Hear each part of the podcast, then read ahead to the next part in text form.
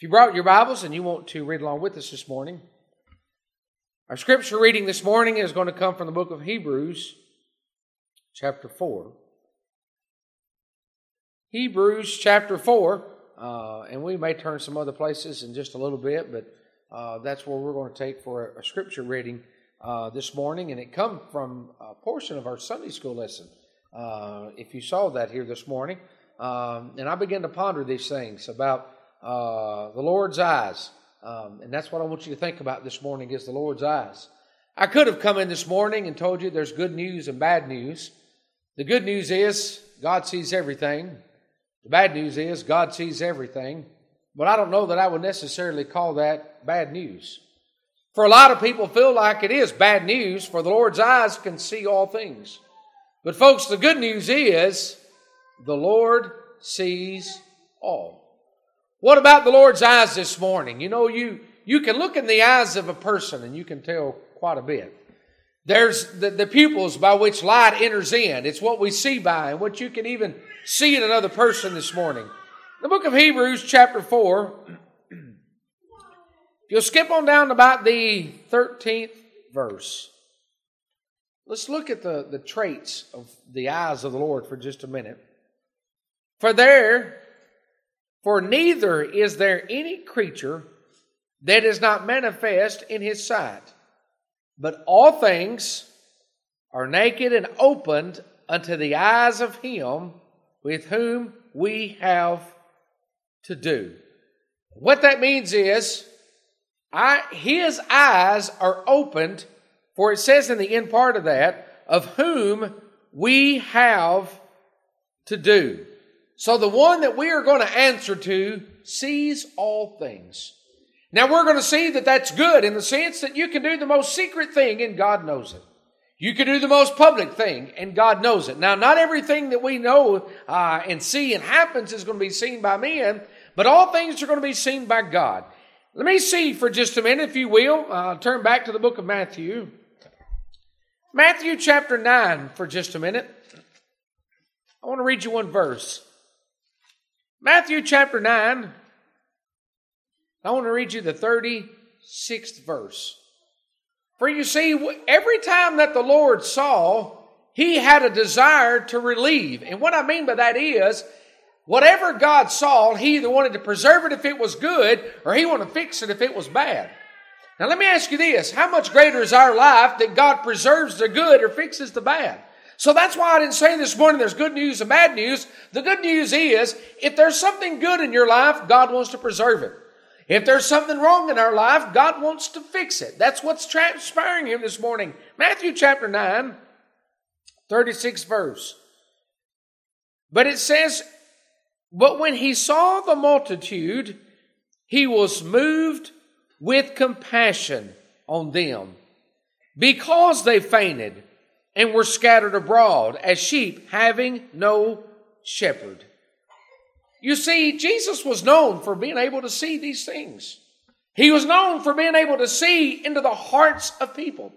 You know what? Our society is very quick and is doing everything they can to look into your heart. Folks, there's one thing about it is, is the only person that knows your heart is you and God. That's it. Now we do believe, and I do understand the scripture teaches us that a tree is known by the fruit it bears, and I know that. But the eyes of the Lord are the only eyes that can look into your heart. And we see here in Matthew chapter 9 and verse uh, 36 is that, that, that he would look into the hearts of people and he had compassion.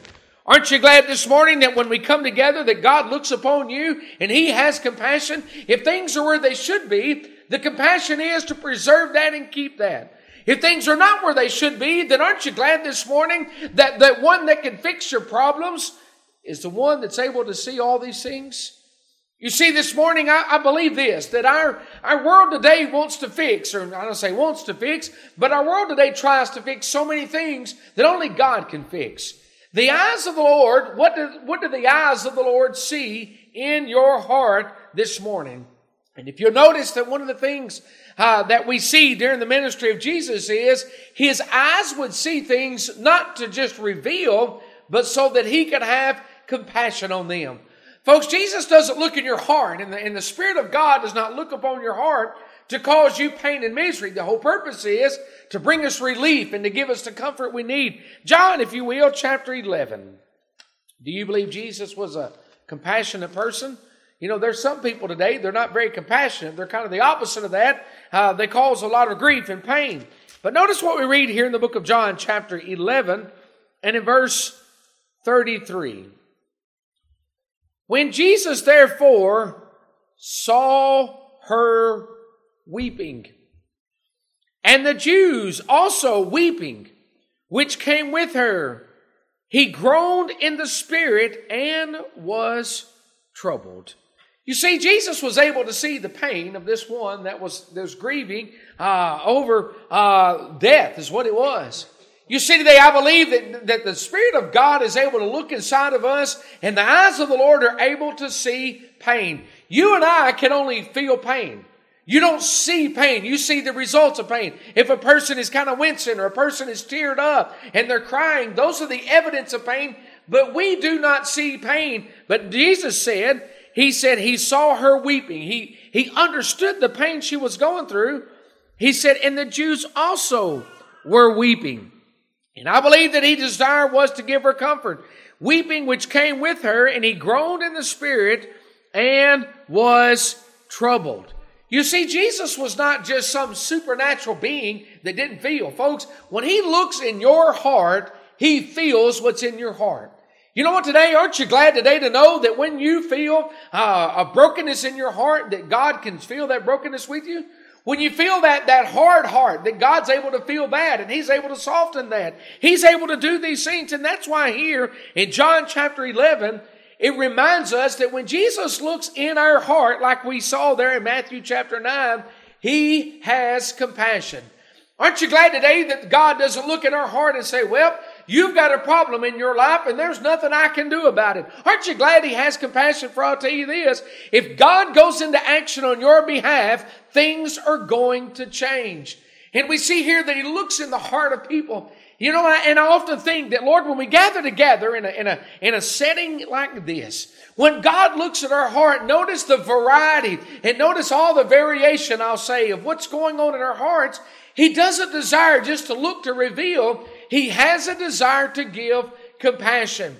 You know what? Our world today seems like the compassion is going out the door more and more. But God, I believe, desires to have compassion. And that's what we read there in 9 chapter of the book of Matthew in the 36, 36 verse there, that when he saw the multitude, it said he was moved with compassion. There's a difference in moving people versus moving God. You know what? Today God looks down upon you this morning, and I believe that God will be moved by what's in your heart. Moved by the fact that it's where it should be, or moved by the fact that it's where it, need, it, it needs to be in a different place and that He can do that. God is moved by the condition of our heart this morning. And it says He looked upon them and He was able to see, and He was moved with compassion and see that there was a need. Our original text that we read to you there this morning in the book of Hebrews, chapter 4, notice what it says.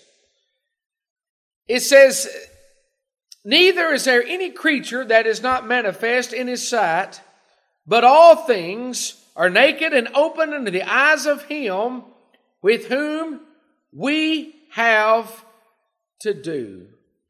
Where are the eyes of the Lord? In other words, nothing can be hidden from God. And that's what he's talking about. Everything is revealed and everything is seen. I believe Proverbs chapter 15 teaches us. If I can turn over and read for just a minute, Proverbs chapter 15. Notice what he says in verse 3. Proverbs 15 and 3 says, The eyes of the Lord are in every place. You and I sometimes, we tend or at least I'll do this. Sometimes I want to turn my mind, or my eyes, I should say, to things we don't want to see. It's almost like if we don't see it, it's not real. We want to maybe look at the good and not the bad, or vice versa. Sometimes we want to look at the bad in life and not the good. You know what I, I, believe about God is that He desires, or not He desires, that He sees all, the good and the bad. For notice, the eyes of the Lord are in every place beholding the evil and the good. What does God see?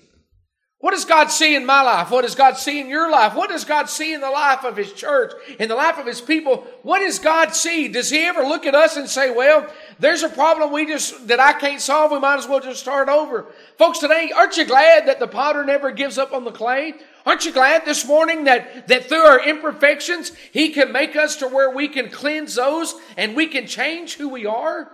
The eyes of the Lord, it says here, He is able to discern Sometimes we struggle trying to tell people what our intent is. That we didn't mean for this, or we intended for that, or we intended for this. You know what? I believe that God sees all things, and I believe He sees good, and I believe He sees evil. For that's what He says, beholding the evil and the good. What does the Lord see? What does the Lord not see? Psalms 139 is some very familiar scripture. Let me read to you if I may. Psalms 139 in the very first verse. Lord, thou hast searched me and known me. Sometimes we like to use the phrase skeletons in closet. Sometimes we say that we all have things in our life that are hidden from the eyes of men. And you know what? That's very true. But, folks, nothing's hid from God. And one of the things that makes me just want to melt before God is, is that He knows everything about me, but yet He loves me. He knows all these things about who I am and what I do and how I do it, yet He still blesses me with all the things that I have in my life. The Lord's eyes look upon me and who I am, and He still blesses me. He says, Lord, you have searched me thoroughly he has examined us and He has looked through us, not just by what others see, He knows who we are to and through. He says, Thou knowest my down sitting and my uprising. Lord, you know the good, you know the bad. You know everything about me. He says, Thou understandest my thought afar off. He says, Thou, Lord. He says, Thou compassest my path and my lying down. He said, Lord, you know, and you not just know everything, you comprehend everything about me. Is there anybody here this morning that's ever made the statement, I just don't get it? I don't understand it or it doesn't make any sense to me.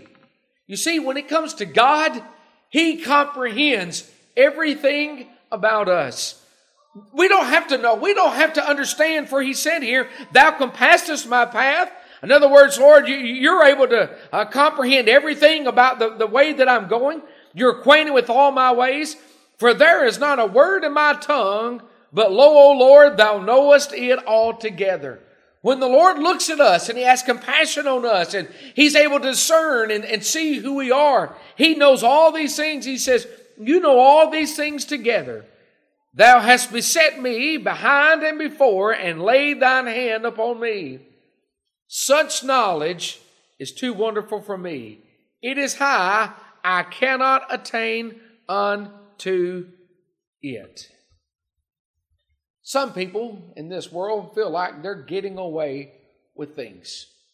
Some people feel like that they can do wrong and they're going to get away with it and they're not going to get caught. Matter of fact, we even can get caught up in the idea that other people are not going to be held accountable for the things that, that they are doing. Folks, know this. God sees all. People, human beings have a tendency to lie. I say that's a nature that we have. And I'll tell you one of the hardest things I've ever found out is, is that there are some people in this world that are really good liars. I spent time and I'll ask stories and I'll write a story down. I'll ask them again. Does the story stay the same? Does the story stay the same? And we go through all these methods. But here's the thing with God. He doesn't have to interrogate to find out the truth from, the, from a lie. He knows it from the very beginning. I struggle finding out what the truth is, but how do I know the truth when it's preached? I feel these things. How do we know the truth of so many things? We, we struggle with those things, but God is able to see all of these things. He said, and that's what he's talking about there. He said, for such knowledge that he has, eh, there is too wonderful for me. It puzzles a lot of people that God not only sees all of our actions, Every time I may raise my hand, yes, God knows it, but I believe that God knows even the things that are in your heart right now. God knows what it is that's in your mind. God knows the things that, that, that we think on, the things that we desire of. God knows all of these things, and I believe that, that, that the Lord's eyes look upon us not to just diagnose us with the problem, but to fix our problems and help us to make us better people. Folks, a society will always be better because of the eyes of the Lord are upon them, and they're responding to what He is seeing in their life. You know, we often want people to evaluate work we do or people to criticize. We call it constructive criticism. Why don't you give me some constructive criticism about what, what needs to be fixed, folks? If you ask God to fix your life, guess what He'll do? He'll fix your life.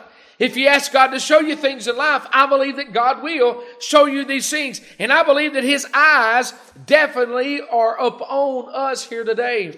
And we read to you there in the very beginning, in Hebrews chapter 4, that it says, But all things are naked and open unto the eyes of him with whom we have to do. Do you believe that God sees everything? Do you believe that the Lord's eyes are powerful? Let's turn back to the book of Revelation for just a moment. In the very first chapter of Revelation. I want to read you a verse, if I may, in Revelation chapter 1. And let's skip down to about the 14th verse. His head and his hairs were like wool, as white as snow. Notice what the eyes of the Lord. And his eyes were as a flame of fire. Folks, today, do you believe that God's eyes can bring judgment upon you. Now, fire often represented by judgment. Do you believe that when God looks inside of us that he sees all things and that he can fix all the things that we face here in this life? I believe that he can and I believe that he desires to do those very things. In the book of Second Chronicles, I'm going to read to you for just a minute. I want you to look at what Hezekiah prayed here in the book of Second Chronicles chapter 29 and in verse 6. Second Chronicles 29 and 6. For our fathers have trespassed and done that which was evil in the eyes of the Lord our God and forsaken him. Again, we talk about people getting away with things or what the Lord's eyes, what do they see? They've forsaken him. They have turned away their faces from their habitation of the Lord and turned their backs. Also, they have shut up the doors of the porch and put, all, put out the lamps. And I've not burned incense nor offered burnt offerings in the holy place of the God of Israel. So, in other words, Lord, they've, they, they, they've shut you out, they've done away with you. Wherefore the wrath of the Lord was upon Judah and Jerusalem, and he hath delivered them to trouble, to astonishment, and to hissing, and to see you with your eyes. For lo, our fathers have fallen by the sword, and your sons and daughters and our wives are in captivity for this. Hezekiah knew that the Lord, according to that eighth verse, saw their action. And to hissing, as ye see with your eyes. Why did Hezekiah name all these things? He said, Lord, they've done this. They've removed the lights and they've done all this damage that they've done but you see all. Let me ask you this. If God sees all, why do we confess it? Why? What's important about confession? You see, it's important for us to realize is that when we tell God things and we confess to God things, it's not that we bring Him to be awareness, it's so that we might come to, to the admission or even to the acknowledgement or even the responsibility of these things. Folks, today, a great fear that I have is people not wanting to take responsibility for what happens in this world. It's somebody else's fault or somebody the reason that these things happen, but there has to be accountability and we have to say, God, you see these things, but you already know them, but we're confessing and acknowledging that this is the condition of things. And I believe today that, that, that there's a reality that heaven is real and hell is real. And God knows your heart. God knows your condition. God knows your status here this day. And God knows all of these things about you and me here this morning. So what does God see in us? The eyes of the Lord, he said, are everywhere. Proverbs chapter 22. Notice what he says in the ninth verse. He that hath a bountiful eye shall be blessed, for he giveth of his bread to the poor. A bountiful eye. The Lord's eyes are bountiful. Now, when we say that, I want you to notice what he says here. He that hath a bountiful eye. It's a generous eye. Now, I don't think we have to talk very much to understand what it means to be generous. What would you define this morning somebody being generous to you? You ask for a piece of pie and all of a sudden you get the whole pie. That's generous, right? In other words, you didn't, you didn't ask for all of that, but they gave you more than you ever asked for. Generous would be, I need you to walk a mile, but instead they walk two miles for you. Generous would be that I need a jacket, but I'm also going to give you a toboggan and gloves and, and, and, and, uh, and, and a scarf so that you might stay warm. Generous is going beyond not only what you ask, but what you deserve. Is there anybody here this morning that would disagree with me when I say God is bountifully generous to us? Folks, today God's been good to me. God has given me more than I deserve. I don't deserve the health that I have. I don't deserve the life that I have. I don't deserve the things that I have in my life. For he says here, he that hath a bountiful eye shall be blessed. Folks, today God sees us in the shape that we are, but look how much more he allows us to prosper in our life. For God gives us generously. Do you ever want to just stop this morning and just, just ponder for just a minute? How good has God been to you in your life? Sure, we can complain about maybe the, the, the, weather, which is easy to do sometimes. Sure, we can complain about how things we would like for them to be better, but I'll tell you this, folks, I've been saved by God's grace, and that is a bountiful blessing to me that God has been that generous to me, that God has given me that. God is good to me, and He says, He that hath the bountiful eye shall be blessed, for He giveth of His bread to the poor. In other words, God gives us what we need. Sometimes we have a hard time struggling separating our wants and our needs in life. Sure, we all have our wants in, in our life. We all have the things in our life that, that, that we want to check off saying, well, I really would like that or I like that. Folks, name me all the things in your life that your needs that God has supplied. I don't go for want of food. I don't go for a want, maybe even a, a, a house that I'm going to sleep in or a bed that I'm going to lay in one night or, you know what? God has blessed me with so many things in my life. But I go beyond that today, folks. God has given me a place that I can call, uh, uh, I call home, but it's His church that I get to be a part of. I get to experience all these things in my life. I meet some good people that do wonderful things. And you know what? I am blessed today because what God has given me. I was once poor, but God gave me what I need. I may not have much in the eyes of the world, but I'll tell you this, I have as much riches as a person could ever have because of what God has given me. For it says here that he giveth of his bread to the poor. There's a difference in what you get from the world and what you get from God. There's a vast difference in that. For people today want the world to give and give and give and give. Folks today, we don't need manna from our neighbors. We need manna from above. We need that which only God can give out of heaven down to us here below. But sometimes it's easy for us to get satisfied saying, why don't you give me manna from my neighbor? We don't need manna from our neighbor. We need it from God. You know what? This morning I pray that God would send manna down from heaven above, down to our lives, that we would see that He's going to give of His bread to the poor. This morning, when I say the eyes of the Lord, or the Lord's eyes, I should even say, does the Lord look at you as a poor person that has a need in your life? What do you need in, uh, in your life? And He said that we are, are poor. Psalms chapter 13 and verse 6 says, I will sing of the Lord because He hath dealt bountifully with me. Where did Noah find grace at? In the eyes of the Lord. Noah found grace in the eyes of the Lord. There's a, there's a lesson of itself right there that Noah could look at the Lord in his eyes, in his being of who he is, and he could find peace in that very way.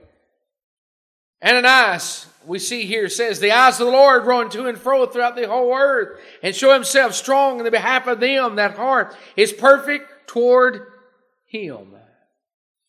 Do you believe that God sees even the smallest deed that you do? God sees all things. Sometimes we want to advertise what we've done or how we've done it or why we've done it. But you know what? I believe that God sees all of these things. I believe that God knows all of these things. And I believe through all of the things that God uh, sees in our life, we don't have to worry about being seen by other men. We are able to be seen by God. And when God sees these things, He will bless these things. You don't have to let your left hand know what your right hand does. And you know, I, I believe that our Father which seeth in secret shall reward thee openly. And I believe in these blessings that God gives us. But what does God see? The eyes of the Lord's, or the Lord's eyes, I should even say. The Lord's eyes, they see us. And it said uh, in, in our reading in the very beginning, it says, But all things are naked and open to the eyes of Him with whom we have to do. In other words, nothing can be hid. I find that very interesting. It talks about much like Adam and Eve were in the garden, how that they were naked and they were exposed, and then all of a sudden they tried to hide themselves. But God saw who they were. You see, God sees us for who we are, not for who we try to appear to be. God sees these things, and that's why He says that, that we are blessed. We are blessed in that we, He sees us for who we are, but He desires to feed us and help us to be that. But I'll tell you this about the Lord's eyes, they're very gentle. For in the Song of Solomon, chapter 5, Song of Solomon, chapter 5. Remember how we said Noah found grace in the eyes of the Lord? The closer you get to the Lord, let me back up. Even at the distance you're at, you can see where my eyes are, but you're going to see much more as you get closer to them. You're going to see the color of them and you'll start seeing different features about them. Or, you know, you can see that the closer you get. Do you believe the closer we get to the Lord, the more that we're going to find out about Him? Song of Solomon, chapter 5, and in verse 12 says this His eyes are the eyes of doves by the rivers of water, washed with milk and fitly set when you get close to the Lord, notice what he says. It says, The eyes are the eyes of doves by the rivers of water. First chapter tells us this. The first chapter, in the 15th verse, Behold, thou art fair, my love. Behold, thou art fair. Thou hast dove's eyes. Does anybody here have an idea what dove's eyes are? The Lord's eyes. It's almost like a, a, a, two people that were in love that said, Your eyes are like that of a dove. You know, there's a gentleness. If you'll read about a dove, and, you know, not just back in the days of Noah that the dove is often sent in gentleness. And that's why the Holy Spirit came in the form of a dove because there's a gentleness about the Spirit of God. You know what he says here? He says, Your eyes are like that. You know, the eyes of the Lord are not meant to bring, we read in Revelation how that they were fire of judgment, but his desire is not to bring you torture and pain in your life, but it's to bring you peace and contentment in your life. He says, Behold, thou art fair, my love. Behold, thou art fair. Thou hast dove eyes, which is the gentleness of the Lord. The fruits of the Spirit talks about gentleness. You can read that there in the book of Galatians if you want to turn over and read that. Talks about the gentleness is there. But what is a person that is gentle? What are they? Is it how they deal with themselves or how they deal with others? This is something I want you to follow for just a minute. Solomon said, and we read there in the Song of Solomon, these people looked at each other and said, You've got dove's eyes. There's a gentleness about you. Gentleness means how you handle other people. Folks, today let me ask you something. This is a very personal question. But how does God handle you? How does God treat you? How does He handle you? What does God do for you in your life? You see today, I believe that God deals with me gently. I believe He deals with me lovingly. I deal, He deals with me kindly. He deals with me compassionately. And, and we see here in the, the book of Galatians about the fruit of the Spirit is that it's all about how someone else deals towards somebody else. They're mild and they're meek and they're gentle and they're caring and they're loving and they're nurturing. That is what a person that we're reading about here this morning uh, that is gentle. It's how they are towards another person. Today, folks, how is God towards you? Does He love you? Does He give you kindness? Does He give you compassion? Does He take care of us? For I want to read you a verse, and I'm going to close in a minute in the book of Titus, chapter 3. And in verse 2. To speak evil of no man, to be no brawlers, but gentle, showing all meekness unto all men. You know today, folks, aren't you glad that God is gentle to us? Aren't you glad today that God overlooks our faults? But you know what? One of the hardest things I found out in life is this is that what we expect and what we like and what we want is not always what it's easy to do for others. It's not easy for us to show kindness to somebody else. It's not easy for us to always be gentle to others. It's easy for us to want it, but not to give it. It's easy to want love instead of give love. It's easier to want the food than it is to give the food. It's easier to want grace instead of give grace. It's always easier to receive than it is to give. And that's why it is more blessed to give than to receive because it's not easy to do. It's not our nature. And blessed just means the happiness of our life. We find joy in life when we're willing and able to give. For I'm going to hush in just a moment. It talks about how in the book of Hebrews, chapter 4, and I'm going to go back and close there.